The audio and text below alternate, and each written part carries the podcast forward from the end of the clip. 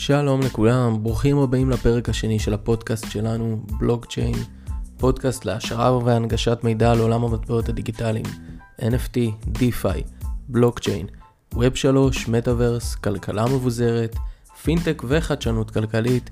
אני יונתן מאיה, פתיח גנרי ומתחילים. בלוקצ'יין. בטח שמעתם, כנראה שלא השתמשתם, ועל פניו נשמע פשוט. שרשרת של בלוקים.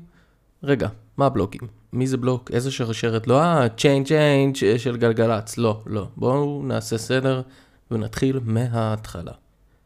שמתם לב שלבנק שלכם יש המון המון מידע פיננסי עליכם? יש לו גם מידע פיננסי על בית הקפה האהוב עליכם בכיכר דיזינגוף, טוטי. נניח שירדתם לקנות קפה, ב-שנים עשר שקלים אולי יותר, האינפלציה משתגעת. הרמתם את היד עם השעון החכם שלכם שפרטי כרטיס האשראי שמורים בו וסלקתם במסוף. סלקתם. העברתם את היד מעל המסוף, כאילו אתם במסדר הג'די, ולוק סקייווקר מלמד אתכם לקנות קפה בעזרת הפורס, ותכף דארת ויידר ייכנס ו... טוב, נסחפתי. סלקתם את האשראי. ובעצם שלחתם הודעה לבנק שלכם, היי בנק יקר שאני משלם לו המון עמלות, יש לי חשבון בנק אצלכם ואני רוצה לבזבז שנים עשר שקלים על קפה. וה-שנים עשר שקלים האלה צריכים להגיע לחשבון של טוטי. בגדול, על זה בנקים חיים. זה הלחם והחמה שלהם. הם מתעדים כל היום, כל יום, מיליוני, ביליוני, טריל, המון המון טרנזקציות. בעצם כל פעולה שביצעתם בחשבון. בסוף היום, בהתבסס על כל המידע שעבר דרכם, של כמה נכנס, כמה יצא, הם יציגו לך יתרה. מעודכנת. מה המאזן בחשבון? בעקבות עיבוד המידע, הם יכולים לנהל סיכונים בצורה הכי טובה. בנקים מנהלים סיכונים בצורה ממש טובה. לבסוף, הבנק מאשר את הטרנזקציה בבית הקפה, אבל לא, בכמה, לא כמו בכמה שורות האלה שדיברתי, אלא בשנייה אחת. חברת ויזה מסוגלת לאבד אלף ושבע מאות טרנזקציות בשנייה. סולנה, מטבע הקריפטו שאתם עדיין לא מכירים, מסוגל לבצע למעלה מ-שישים וחמישה אלף אישורים כאלה בשנייה. אבל, כמו שאני אוהב, זה לפרקים הבאים. וקינג ביטקוין מסוגל שבעה טרנזקציות. נו, קשיש, אל, אל תהיו כאלה. והבנק של טוטי עושה בדיוק את אותו רישום הפוך. היה לטוטי עשרים שקלים בחשבון, ויונתן מבלוקצ'יין העביר לו עוד שנים עשר שקלים. בום, יש לו עכשיו שלושים ואחת בגלל עמלת שקר כלשהו. הזכרתי את ויזה והבנקים.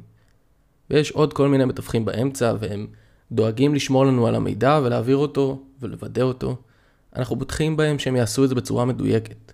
כמו שעון, כמו מכונה, כמו מחשב. מה? כן, מחשב. אל תטעו. כולם משתמשים במחשבים בתוכנות לאבד מידע. אבל זה בשליטתם. השרתים, המחשבים, העובד הזה שילחץ על הלינק, היי, יש פה נסיך ניגרי, קרוב משפחה שלך, שרוצה להעביר לך כסף. ההבטחה, הכל בשליטתם. אה, והם יכולים גם למכור את המידע הזה, או לטייל אותו עוד יותר לטובתם. ופה נכנס לתמונה הבלוקצ'יין. הוא עושה בדיוק מה שהבנק עושה, מתעד נתונים, אבל במקום לעשות זאת בתוך הבנק, הוא עושה זאת מבוזר, על הרשת, בצורה ציבורית, ככה, גלוי לעיני כולם. כן, בלוקצ'יין הוא אמצעי לאחסן מידע, מעין יומן, ובמונחי ביטקוין הוא מאחסן את הטרנזקציות הכספיות, מי העביר למי וכמה. מה מיוחד בסוג הזה של אחסון לעומת שרת דאטאבייס רגיל? שוב, הוא מבוזר. כל מי שמחובר אליו מאחסן את כל המידע. אין לאיש אחד בעלות. לכולם יש בעלות. כולם במחזיקים במידע, וכולם רואים את המידע. נחזור לטוטי והקפה שלי שכנראה התקרר כבר. ועכשיו אני רוצה לקנות אותו מחדש תמורת שישה ביטקוין. אני רוצה להעביר שישה ביטקוין לטוטי. וואו, ממש יקר הקפה. הבקשה שלי נשלחת לבלוקצ'יין, ושם יש לא בנק אחד, לא שניים, אלא המון המון מחשבים של אנשים ברחבי העולם שמחוברים לרשת, לצמתים, ועוקבים כל היום אחרי היומן, ומוודאים שיש לי שישה ביטקוין, ואני יכול להעביר אותם לטוטי קפה. היומן הזה לא נמצא אצל בנק הסוללים או בנק אוצר המפקד, היומן הזה חשוף לעיני כולם, על גבי הרשת, וישנם המון המון מחשבים שמחוברים אליו ומאמתים את המידע שבתוך היומן, ולכל אחד עותק משלו של היומן שמתעדכן כל הזמן. עכשיו, למה לאנשים האלה להפעיל מחשבים שעקבו כל היום, כל רגע, על כל טרנזקציה ועסקה שנרשמת בבלוקצ'יין, לעשות ולידציות לכל פעולה? Mm, כסף. בטח שמעתם את המושג קריאה. התמריץ שלהם הוא כסף, ובפשטות. היי, hey, אם יש לך כוח מחשוב שמסוגל לאבד את האלגוריתם שרץ על הרשת, אז תתרום לנו אותו, ובתמורה ניתן לך אפס נקודה אפס אפס אפס אפס ביטקוין. לאו דווקא המספר הזה. הוא משתנה ביחס לכוח הקריאה שתרמתם לרשת, אבל הבנתם את הרעיון. למה צריך להפעיל כוח מחשוב? האלגוריתם מציג בעיות מתמטיות, והמחשבים של הקוראים בעצם מנסים להגיע לפתרון, ומי שהגיע לפתרון ראשון יכול לחתום את הבלוק, לאשר את הנתונים שבו ולקבל תמורה כספית מהמערכת, כמו שאמרנו. אז כן, גם בבלוקצ'יין יש עמלות. בשביל להעביר כסף לטוטי צריך שהמחשבים על הרשת יאשרו ויעמדו, וההליך הזה עולה מעט. אבל זה נניח ביותר, תירגעו, זה לא בנק הסוללים עם תשעת אלפים עובדים ומשכורות ובונוסים ודיבידנדים שמנים, ובורד שלם להאכיל כמה מחשבים וחשמל כולה. בסדר, נו, ביטקוין צורך חשמל כמו צריכת החשמל של ארגנטינה. לא להיות קטנוניים עכשיו. אז חיתוך מצב ביניים. בלוקצ'יין הוא מעין יומן של נתונים. הוא מבוזר על גבי רשת האינטרנט, הוא שקוף וכל אחד יכול להתחבר ולראות את הנתונים בו. באמצעות הטכנולוגיה הזאת ניתן להעביר כסף או מידע מעמית לעמית, פי טו פי, ללא פיקוח או ניהול של צד שלישי. ביקשתם להעביר שישה ביטקוין לטוטי? בואו נוודא שיש לכם. כל המחשבים שמחוברים לרשת עושים ולידציה לדבר ומאמתים את זה שיש לכם שישה ביטקוין, ושלטוטי יש בכלל ארנק. עכשיו בשביל הסדר הכרונולוגי, כל מספר דקות נרשם בלוק חדש בשרשרת. פותחים דף חדש ומתייקים את הישן בקלסר של היומן. לביטקוין יש זמן בלוק של עשר דקות מסיבות הבטחה של הרשת, משמע כל עשר דקות נחתם בלוק ומיד פותחים דף חדש שמזינים לו מלא מלא נתונים חדשים. בואו נבין רגע. איך הם בעצם מחוברים זה לזה? מה העניין עם השרשרת ואיזה דפים חדשים פותחים? תדמינו קלסר עם מלא מלא שמרדפים שקופים כאלה. וחצי מהקלסר כבר תייקתם במידה חשוב, שמתם אותו על השולחן עד שתסיימו לכתוב ולוודא את הדף, את הדף הבא. ופתאום החתולה שלכם, סשה, קפצה על השולחן והפילה את הקלסר. כל הדפים שבתוכו נפלו והתערבבו. איך תדעו לסדר אותם? כאן נכנסת לתמונה הפונקציה. פונקציית גיבוב קריפטוגרפית. הפונקציה הזאת היא הדרך לקבל פלט קצר קבוע מקלט באורך משתנה. מה? מה אמרתי הרגע? אוקיי. אני רוצה להצפין את המשפט, בלוקצ'יין הוא פודקאסט מעולה, ואני חייב לעשות לייק באינסטגרם ולהירשם כמנוי. כל אות במשפט, הרווחים בין לבין הפיסוק, הכל הם הקלט שלנו.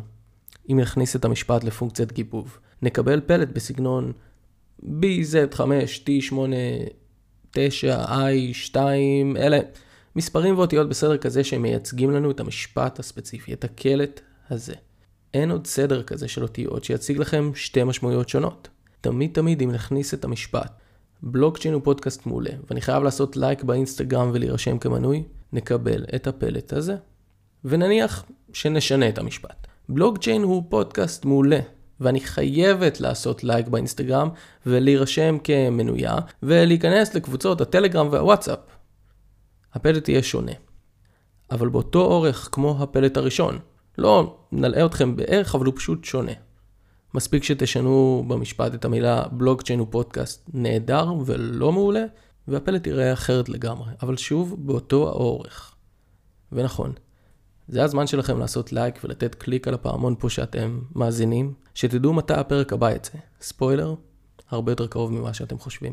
ואם נחזור לקלסר שלנו שהחתונה הפילה, התחלתם להרים את הדפים, ולכל דף יש חתימה דיגיטלית, ואז אתם יודעים את המיקום של כל דף לפי מיקומו ביחס לדף הקודם ולדף שאחריו. מכאן השרשרת.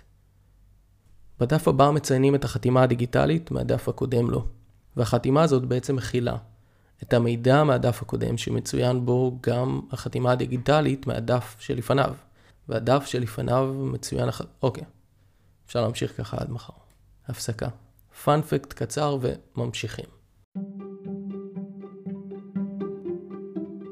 הפיצה היקרה בעולם.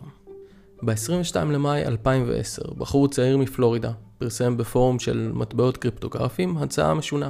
הוא ביקש להחליף, זוכרים דיברנו על פנג'יביליות, את מטבעות הביטקוין שלו בתמורה לשני מגשי פיצה. כמה מטבעות אתם שואלים? עשרת אלפים מטבעות. כן, שמעתם נכון. עשרת אלפים מטבעות ביטקוין שבזמנם היו שווים ארבעים ואחד דולר בתמורה לשני מגשי פיצה של פאפה ג'ונס, אם זה משנה משהו למישהו. במונחים של שווי המטבע היום, הפיצה הזאת עלתה לו שש מאות וארבעים מיליון דולר. מקווה שהיה לו טעים. מאז, ה-עשרים ושניים למאי נחשב כיום הביטקוין פיצה הבינלאומי, וחברי קהילה רבים נוהגים לציין את היום הזה. מה היה לנו עד עכשיו בפרק? דיברנו על יומן, שמבוזר בין כל המחשבים שמשתתפים בהפעלת אותו יומן. לכל מחשב שמחובר לרשת הבלוקצ'יין יש עותק משלו של היומן, לכן הוא יכול לוודא ולאמת טרנזקציות בתמורה לתמריץ כספי. ליומן הזה יש סדר. כל דף ממוספר בחתימה דיגיטלית שמכילה את המידע מהדף שלפניו, מה שיוצר לנו שרשרת.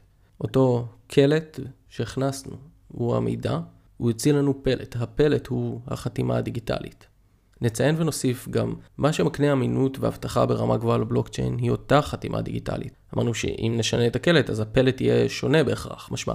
אם מישהו רוצה להרים ולרשום ביומן שאי שם יש לו עשרת אלפים מטבעות ביטקוין, הוא לא יכול. כי כל המידע מתבסס על המידע מהדפים הקודמים, ואם הוא ישנה את המידע, אז הבלוקים שלאחריו לא יהיו קבילים, כי החתימות הדיג... הדיגיטליות יהיו שונות. לא ניתן לשנות את הקלט בלי שהפלט ישתנה. לכן צריכים לשנות את כל המידע מההתחלה. בקיצור, כמעט ולא אפשרי. לבלוקצ'יין ישנם שימושים נוספים חוץ מהעברות כספים. ניתן ליצור חוזים חכמים ככה שברגע שהתנאים לחוזה מתקיימים, אז החוזה מוציא לפועל.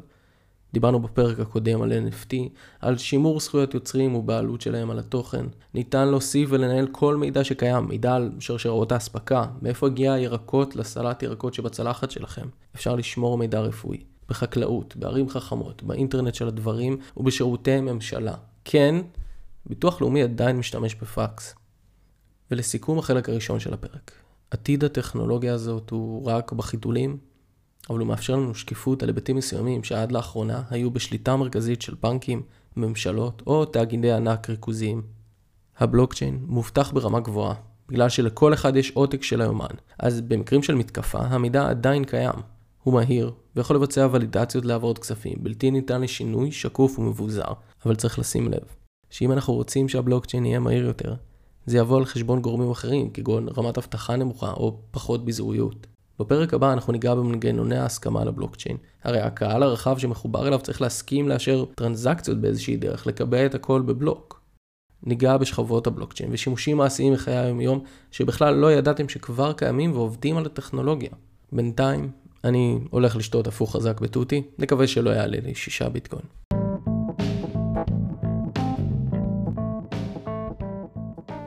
תודה רבה, אני הייתי יונתן מאיה, אתם האזנתם לבלוקצ'יין. נתראה בפרק הבא, נשתמע. תעשו לייק באינסטגרם ותעקבו בטוויטר, אנחנו מופיעים גם בדיסקורד, תצטרפו לקבוצה בטלגרם ובוואטסאפ. תירשמו בתור מנויים כאן בפעמון הקטן הזה, שתדעו מתי הפרק הבא יוצא. כל הלינקים מופיעים, אז קליק קטן בבקשה. אין לראות פעם ייעוץ השקעה או המלצה פיננסית, המידע להשערה בלבד.